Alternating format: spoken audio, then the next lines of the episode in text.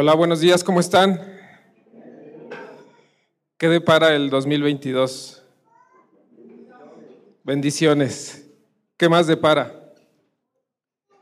Palabra de Dios, crecimiento, gratitud, compromiso, por ahí. ¿Qué más depara el 2022? ¿Anhelan? ¿Anhelan vivir de la mano de Dios cada uno de los 363 días restantes? ¿Sí? Muy bien. Vamos a ponernos este tiempo en las manos del Señor. Eh, es, una gran, es un gran honor estar aquí, parado enfrente, sobre todo con un tema que eh, me apasiona tanto. Habíamos hecho un ejercicio anteriormente en relación a números.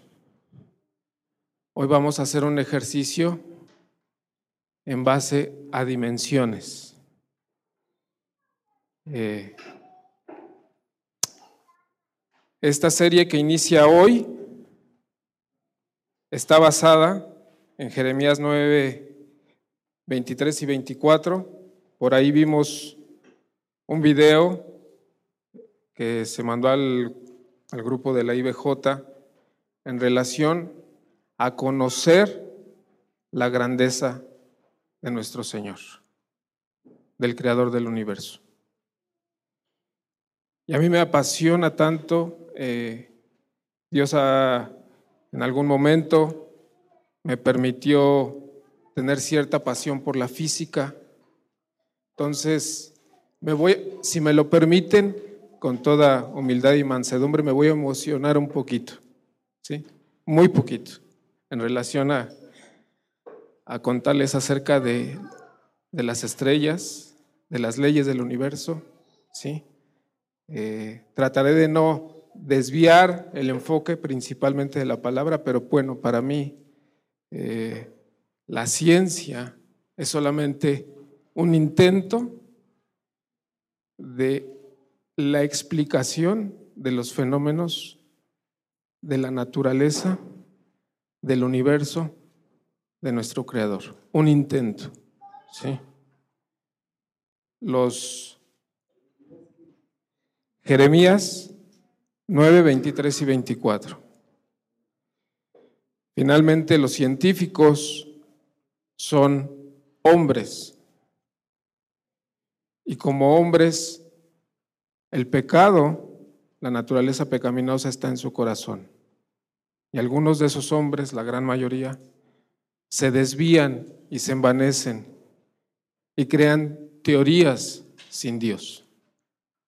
Pero a mí me apasiona, me apasiona eh, entender cada vez más acerca de, de la física y todas sus ramas, porque ahí veo la manifestación de las manos de Dios y su creación. Entonces, dice así, así dice el Señor. Eh, bueno, vamos a orar antes que nada. Señor, eh, estamos muy agradecidos porque nos has permitido llegar hasta este año. Gracias te damos porque nos permites contar con salud, Señor, con tu provisión, con tu bendición. Nos permites abrir los ojos y deleitarnos que tu primer pensamiento eres tú y te damos gracias todas las mañanas, Señor. Gracias porque permites que seamos iglesia, que seamos una familia. Tú nos has traído aquí y nuestro propósito es servirte, amarte, conocerte confiar en ti, aprender a depender cada vez más de ti, Señor. Hoy te damos las gracias porque este año, aunque pareciera lleno de retos, aunque está, sigue, sigue, sigue la pandemia, eh, hablan sobre inflación, sobre crisis, sobre gobiernos, Nosotros confiamos en ti, Señor. Y eso nos permite tener un corazón buscándote y aprendiendo de tu palabra todos los días, Señor. Te damos gracias. Gracias por tenernos aquí reunidos. Cuida este tiempo, te lo entregamos. Cuida mi mente, mi corazón, mi, mi boca, Señor, para que solamente sea yo un siervo, un instrumento tuyo, Señor. Te lo pedimos en nombre de nuestro Señor Jesucristo. Amén. Jeremías 9, 23 y 24 dice, así dice el Señor. Ya estamos ahí. No se gloríe, no se gloríe el sabio de su sabiduría, ni se gloríe el poderoso de su poder, ni el rico se gloríe de su riqueza. Pero si alguien se gloría, si alguien se jacta, si alguien quiere que presumir, gloríese de esto, de que me entiende y me conoce. Pues yo, el Señor, que hago misericordia, derecho y justicia en la tierra, porque en estas cosas me complazco, declara el Señor. Estamos en la nueva Biblia de las Américas y la NTV dice en el versículo 24, en conocerme verdaderamente y entender que yo soy el Señor quien demuestra amor inagotable y trae justicia y rectitud a la tierra, y que me deleito en estas cosas. Yo el Señor he hablado. ¿Cómo se sienten ahora?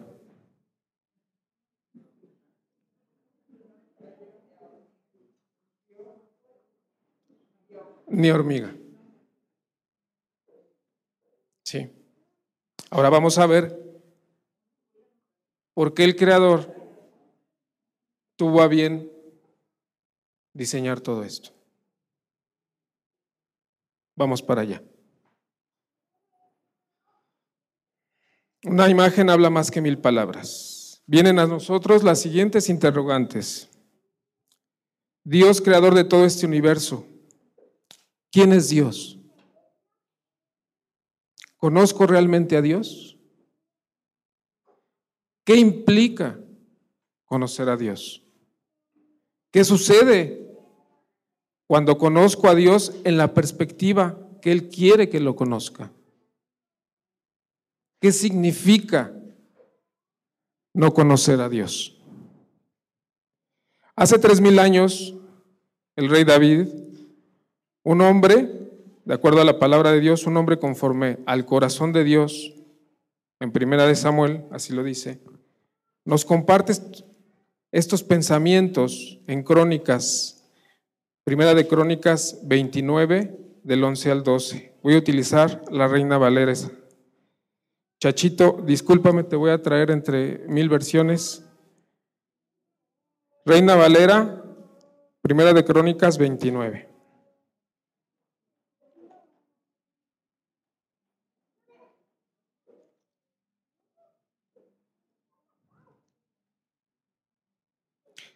Tuya es, oh Jehová, la magnificencia y el poder, la gloria, la victoria y el honor. Porque todas las cosas que están en los cielos y en la tierra son tuyas. Tuyo, oh Jehová, es el reino, y tú eres excelso sobre todos. Las riquezas y la gloria proceden de ti, y tú dominas sobre todo.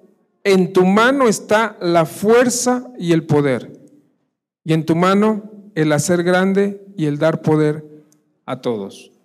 El mismo rey David, años, unos años después, en Salmos 8, dice, Salmos 8, 3 al 4, Salmos 8, 3 al 4. Y este es uno de mis eh, porciones que a mí más me apasiona que más me hace reflexionar acerca de la grandeza de Dios. Y yo como persona, como alma en el universo. ¿Y cuál es la interacción, la posición correcta? ¿Cuál es mi posición correcta ante Dios, ante el creador de todo esto? Y dice el rey David, cuando veo tus cielos, obra de tus dedos, la luna y las estrellas que tú formaste, digo, ¿qué es el hombre? ¿Qué es el hombre? Para que tengas de él memoria. Y el Hijo del Hombre para que lo visites. Otras versiones dicen para que cuides de él. Cuando tenemos memoria de algo que hacemos, estamos pendientes de eso. Nos acordamos de algo y lo vamos y lo atendemos. No lo dejamos olvidado. Como bien decía, una hormiga. Cuando se nos aparece una hormiga, ¿qué es lo que hacemos? Voy a tomar ese ejemplo porque así también yo me sentí al ver, ese video. ¿Qué hacemos con una hormiga? ¿Le hablamos? ¿La estamos buscando? ¿Guardamos de ella? ¿La visitamos? Es más, a la hormiga le mandamos profetas para que conozcan de, si me permiten la analogía, le mandamos profetas para que conozca de nuestra existencia. Mandamos un salvador al hormiguero. Mando a mi hija a, a que se haga hormiga y la mando al hormiguero, si me permiten esa analogía.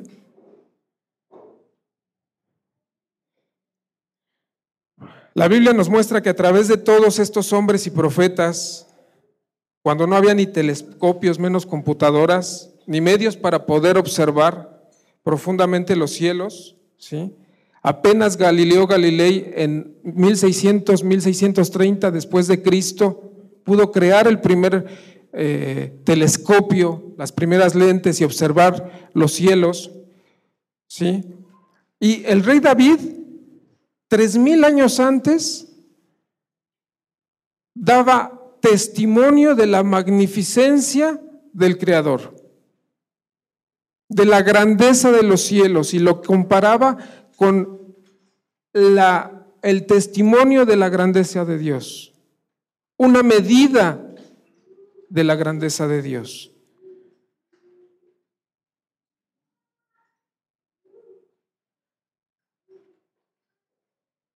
Llegó a la conclusión de que al observar los cielos y el universo que nos rodea, hay un diseño y hay un orden. Y atrás de esto tiene que haber un diseñador, un creador, un arquitecto. Detrás de una estatua que yo veo debe de haber un escultor. Detrás de un reloj debe de haber un relojero que pudo dibujar, medir, diseñar, labrar, manufacturar una maquinaria. Si voy caminando en la playa, vamos a decir que estoy en una isla desierta, si voy caminando en, una, en la playa y me encuentro un, un, iWatch, no puedo decir, mm, o sería difícil decir, es una isla desierta, a nadie le tengo que ir a buscar para regresarle el reloj. Sería increíble decir, no es que la erosión y el movimiento de las olas y las mareas, y a través de muchos años, se creó la pantalla táctil y el sistema y la correa y los botones. ¿Verdad que eso es inverosímil? Más con lo que acabamos de ver, de observar. Entonces,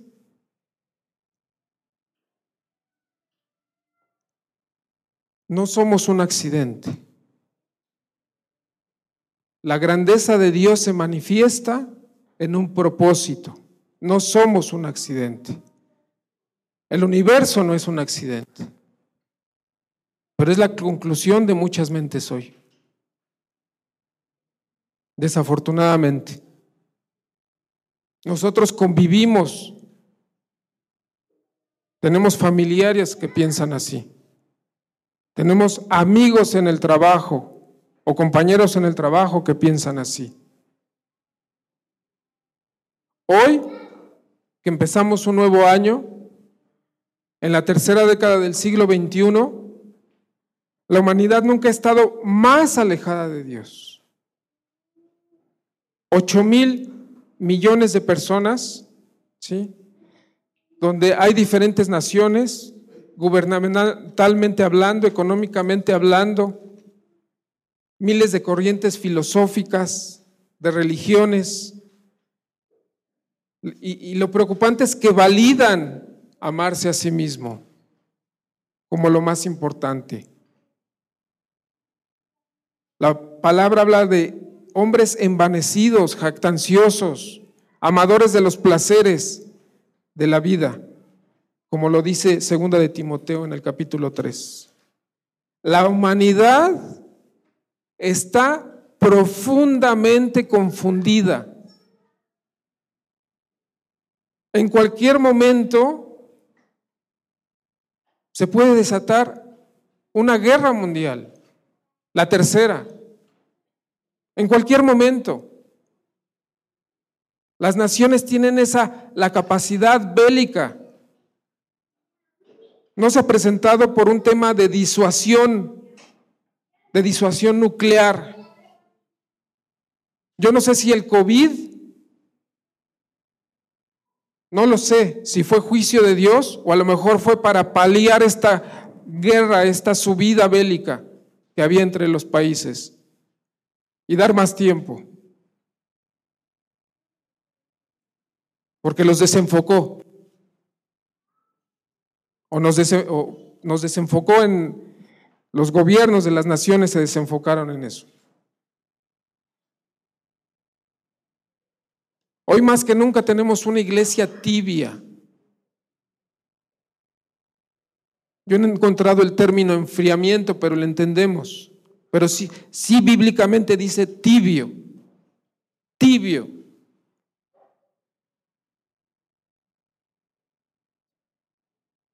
Y no aparece en Apocalipsis por coincidencia, porque casualidad.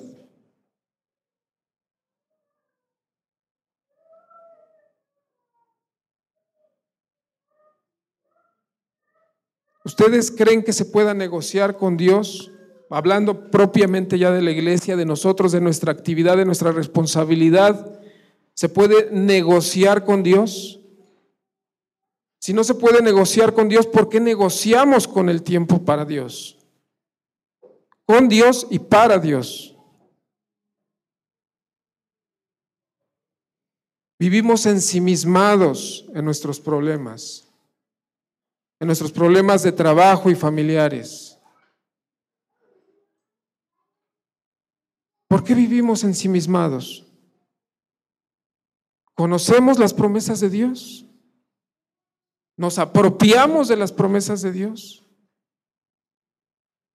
Nos las continuamente nos las estamos inyectando para que sean convicción en nuestra vida.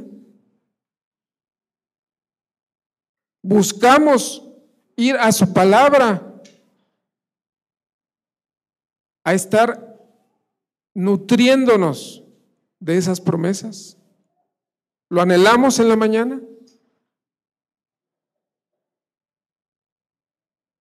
Hemos interrumpido el crecer en el conocimiento de la grandeza de nuestro Creador. En algún momento. Tuvimos un encuentro personal con Cristo y algo sucedió, nos dejamos, nos, nos distrajimos, perdimos ritmo, perdimos disciplina, poco a poco no sabemos y nos volvimos cristianos de armario.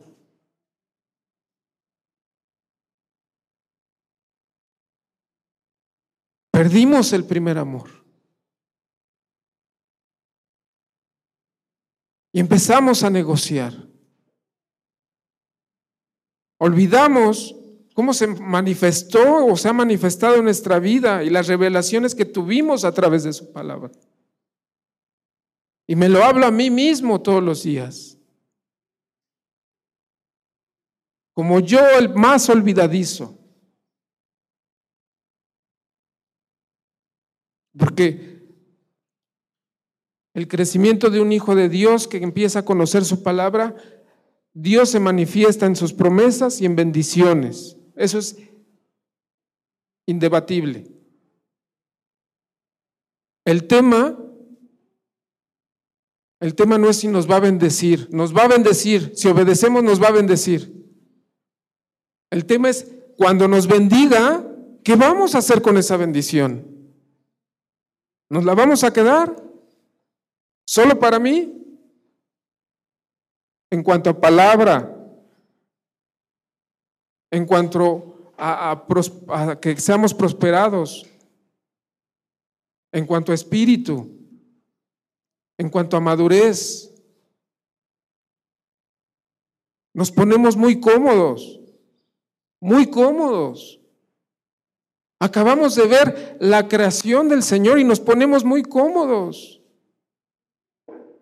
Y ahora en vez de ver los cielos y salir en las noches y ver las Pléyades y la Osa Mayor y la Osa Menor y Marte y Venus que hoy, hoy en diciembre se ven hermosos, ¿qué hacemos? Prendemos Netflix y nos olvidamos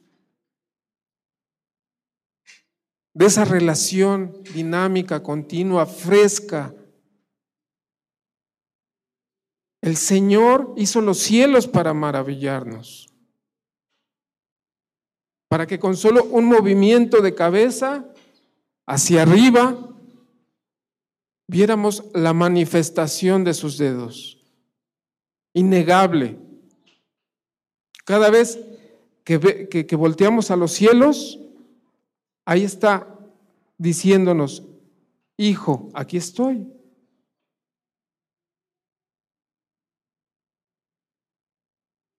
Dice Oseas, Oseas 6, del 6 al 7 en NTV. Quiero que me demuestren amor, no que ofrezcan sacrificios. Más que ofrendas quemadas, quiero que me conozcan. Pero igual que Adán, ustedes rompieron mi pacto y traicionaron mi confianza.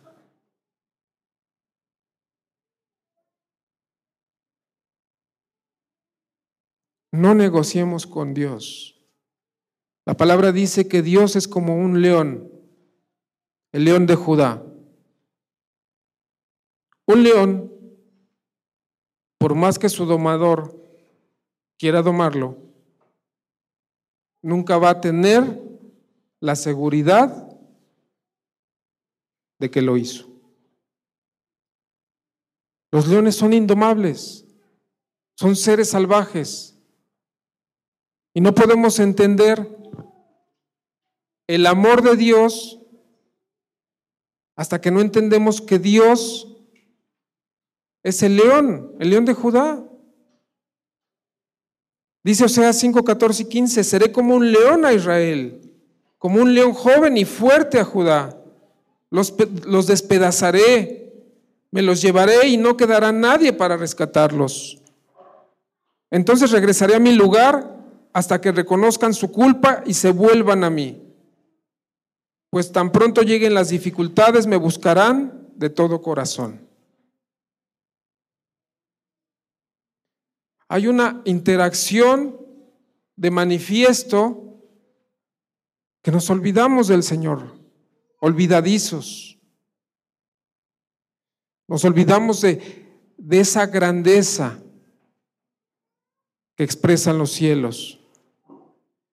Hace 2700 años el profeta Isaías hablaba así en, el capítulo 40, versículo 12. ¿Quién midió las aguas en el hueco de su mano? Y con su palmo tomó la medida de los cielos. O con un tercio de medida calculó el polvo de la tierra. ¿Quién pesó los montes con su báscula y las colinas con la balanza? Hay un arquitecto que está tomando medidas, está haciendo matemática con las proporciones. Está tomando balanza y está creando. Porque hay leyes de la naturaleza. hay leyes que están presentes. Si vamos a Jeremías 31, 35,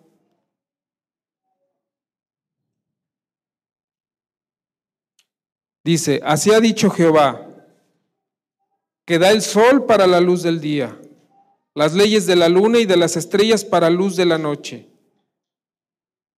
Repito, que da el sol para la luz del día, las leyes que da la luna y de las estrellas para la luz de noche. Que parte el mar y braman sus ondas. Jehová de los ejércitos es su nombre. Si faltaren estas leyes delante de mí, dice Jehová, también la descendencia de Israel faltará para no ser nación delante de mí eternamente. Conocemos la ley de la gravitación.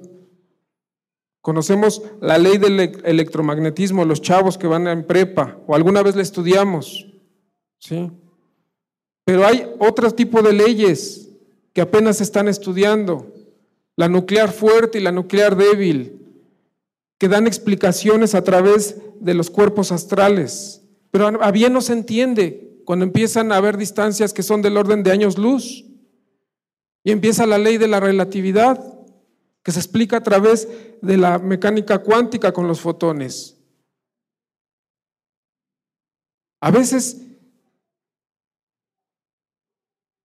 como les dije, me, iba a apasionar un poquito, pero a veces perdemos de enfoque y caemos en la cotidianidad y dejamos de ver el sol. ¿Qué pasaría si un, un, día el sol deja de salir? Las leyes de Dios trabajan 24 horas, 7 días de la semana, 365 días del año. Y sus principios siempre están presentes, siempre están ahí. Y esas mismas leyes, esos principios, rigen nuestra vida. Son principios morales. Porque así como Dios nos ha dado un universo, nos ha dado principios morales para poder vivir.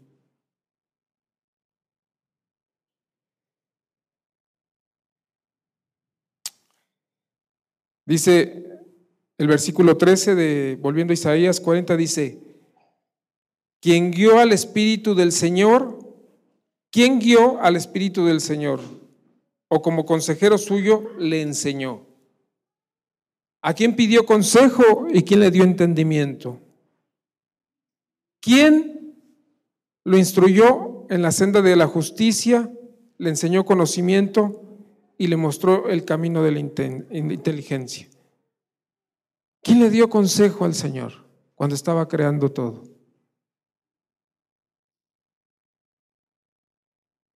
¿Por qué nos quejamos?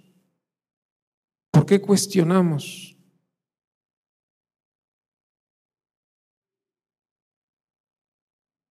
Hace 4.500 años, eh, de la misma época del Génesis, en los patriarcas, la época de los patriarcas de Abraham, Isaac, Jacob, hubo un hombre que se llamaba Job.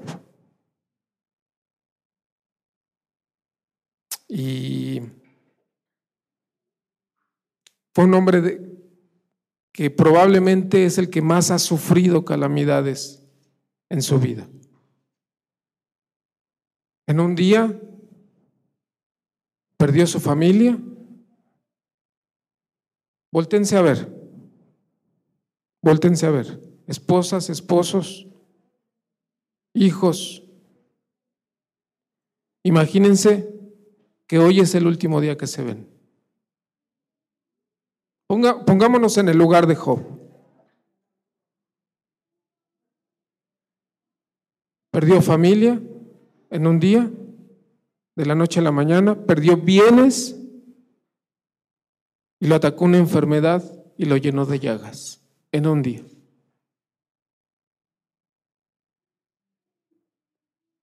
¿Qué pasa cuando nos chocan el coche? ¿Cómo nos ponemos? ¿Qué pasa cuando se enferma nuestro hijo? ¿Cómo sufrimos?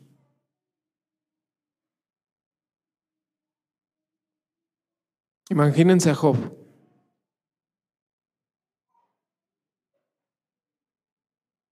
Y Job eh, tuvo tres amigos, lo fueron a ver, estuvieron varios días, empezaron a hablar. Y esos tres amigos, con filosofías muy parecidas a las de este mundo, y Job, siendo fiel a Dios, no renegó de Dios, pero sí le dijo a Dios, solo dime por qué. Y se defendió ante sus amigos.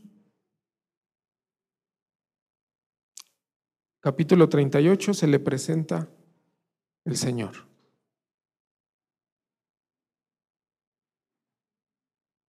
Dice, Jehová, Jehová convence a Job de su ignorancia. Entonces respondió Jehová a Job desde un torbellino y dijo,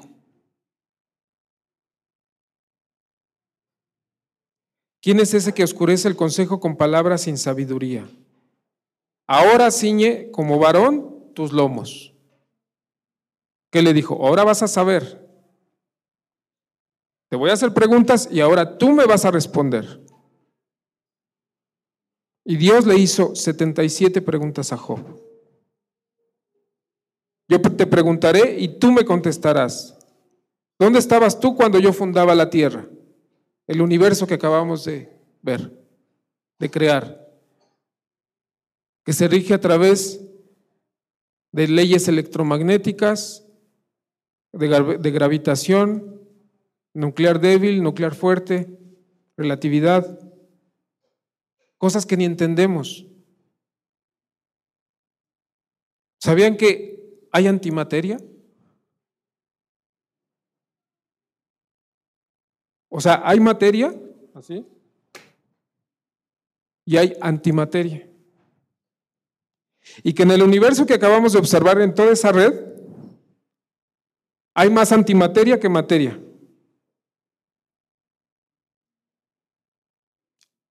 Lo observamos, los, físicos lo observan con los telescopios, pero no tienen ni idea de por qué las cosas son como son. ¿Quién Házmelo saber si tienes inteligencia, Job. ¿Quién ordenó sus medidas? Si lo sabes.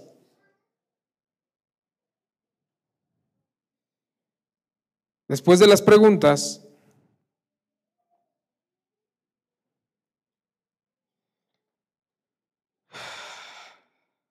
viene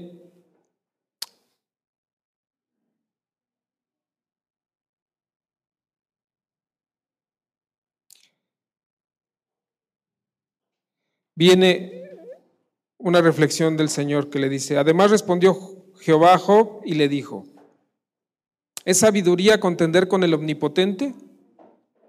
El que disputa con Dios, responda a esto.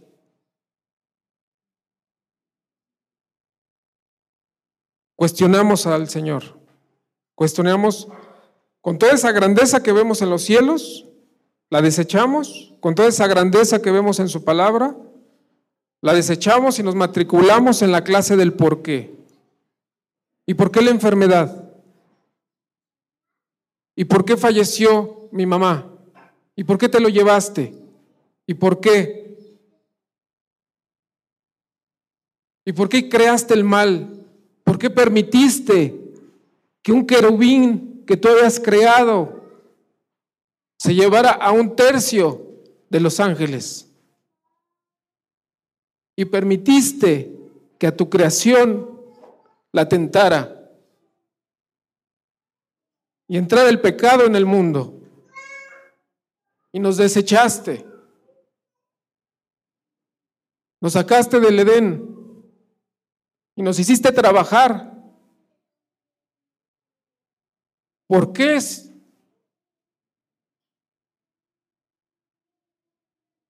Y no entendemos y nos desenfocamos. Porque el Señor permitió la enfermedad, el cáncer, el virus. Pero Él pagó por ese cáncer, por ese virus llamado pecado. Lo permitió y Él pagó. No yo, no tú, ni tú. Él pagó. Yo permito y yo pago. Y por eso dejó, pues, mandó a su hijo. Y no teniendo nada que aferrarse, se hizo semejante a hombre y se hizo siervo. Y se humilló y obedeció hasta muerte y muerte de cruz. Por eso lo dejó colgado en un madero. Para decirte a ti, a ti, a ti, que te ama. Y nos y perdemos la grandeza de Dios. Porque solamente podemos entender la grandeza de Dios cuando entendemos los cielos, cuando vemos los cielos, cuando entendemos que Dios es un león, que es fuego consumidor y que nos ha derramado su amor y su gracia. Si vemos una sección de la historia, nos desenfocamos. Tenemos que ver la historia completa, la fotografía completa.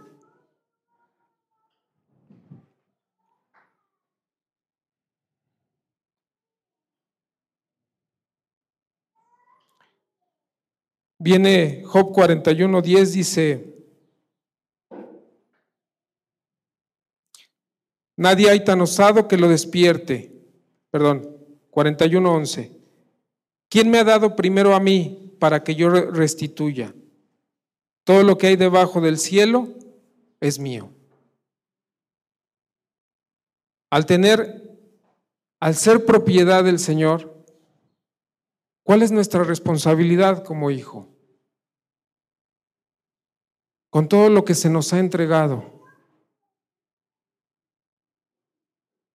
con un Salvador, con una provisión, con un universo, con un principios, con su palabra. ¿Qué debería de haber en nuestro corazón en este 2022? ¿Qué es lo que provoca el Evangelio bien entendido? Primeramente, gratitud.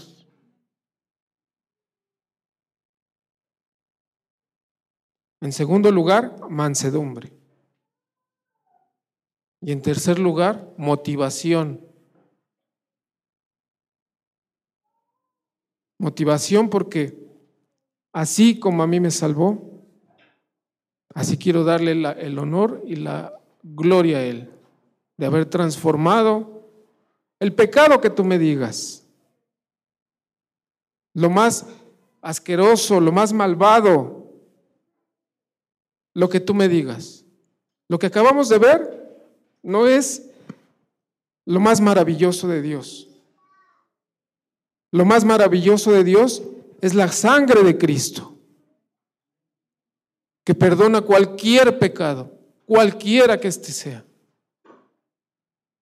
Esa es la grandeza de Dios, la grandeza bien entendida. Y cuando entendemos eso, hay un anhelo ferviente de buscarlo en las mañanas de rendirme a sus pies, de que mi vida le dé la honra, de vivir para Él, de que sea un instrumento de la manifestación del amor de Dios, de lo que ha hecho en mi vida. Esa es la grandeza de Dios.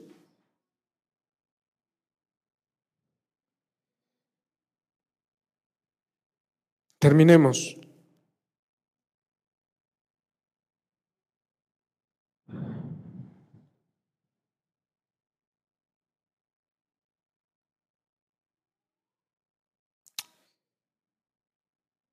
La grandeza de Dios produce temor en mi vida. El temor de estar sujeto a su autoridad. Y eso hace que me sujete en diferentes ámbitos de mi vida. Estar sujeto a mis padres, los, los hijos, hijos e hijas, a mis jefes, a mis autoridades, a mi pastor. Es el temor traducido en sujeción, en obediencia, en agradecimiento. La grandeza de Dios produce disciplina en mi vida. Disciplina de discípulo. ¿Qué es un discípulo? Vamos a conocer en esta serie de la grandeza de Dios, vamos a conocer las características. ¿Qué es un discípulo? Nosotros hemos estudiado con Pablo discipulados y hemos estudiamos en algún momento una serie que se llamaba ¿Qué es ser discípulo?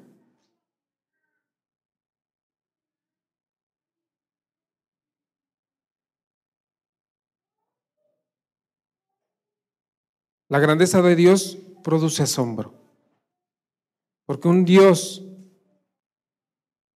que se ha manifestado en el universo y ha creado todo este sistema, toda esta red, todas estas leyes, está ocupado en mínimas cosas. Dice, Lucas, ni un cabello se cae sin que Dios lo permita. Esa es la grandeza. Ese es el asombro que debe de tener. El asombro de que tenemos no caer en la cotidianidad, no caer en la comodidad, seguirnos maravillando cada vez que volteemos a ver los cielos, seguirnos maravillando.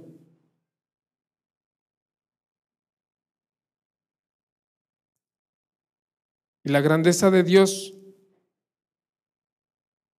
en esta historia jamás contada de amor por nosotros, es el Evangelio, las buenas noticias de que Él lo permitió, pero Él pagó por ese pecado para que nosotros entendiéramos su amor y su gracia. Eso debe de producir amor, agradecimiento y humildad en servicio para los demás. Somos iglesia. No somos el llanero solitario. Eso debe de manifestarse. Recordemos, recordemos los principios para afuera y para adentro, los vínculos de amor, la madurez espiritual. Eso es ser iglesia. Ayúdenme a inclinar sus cabezas, vamos a orar. Señor, gracias por tu palabra. Gracias porque nos permites cada día conocerte más y más. Gracias porque tú tienes control de todo. Lo has tenido desde el principio de los tiempos. Gracias porque nos permites conocerte a través de toda tu creación. Pero sobre todo, gracias porque ahora entendemos cada vez más tu plan, que hay un propósito, que debemos de desenfocarnos en el por qué y enfocarnos en el para qué, en el para qué de Dios, en el para qué de las cosas eternas en el para qué de tu hijo, que lo dejaste en un madero para que nosotros estuviéramos convencidos, como dice tu palabra, de tal manera amó Dios al mundo que mandó a su Hijo unigénito, para que en él crea no se pierda, mas tenga vida eterna. Gracias por la bendición de haberte conocido y de que estés en nuestras vidas, de que seamos una familia y de que tú nos llames al crecimiento, Señor. Gracias y que cada día abunde cada vez más el conocimiento y mores en nuestro corazón, para que haya abundancia de humildad, de mansedumbre y de servicio en nuestro corazón. Esa es tu grandeza, Señor. Gracias. En nombre de nuestro Señor Jesucristo. Amén.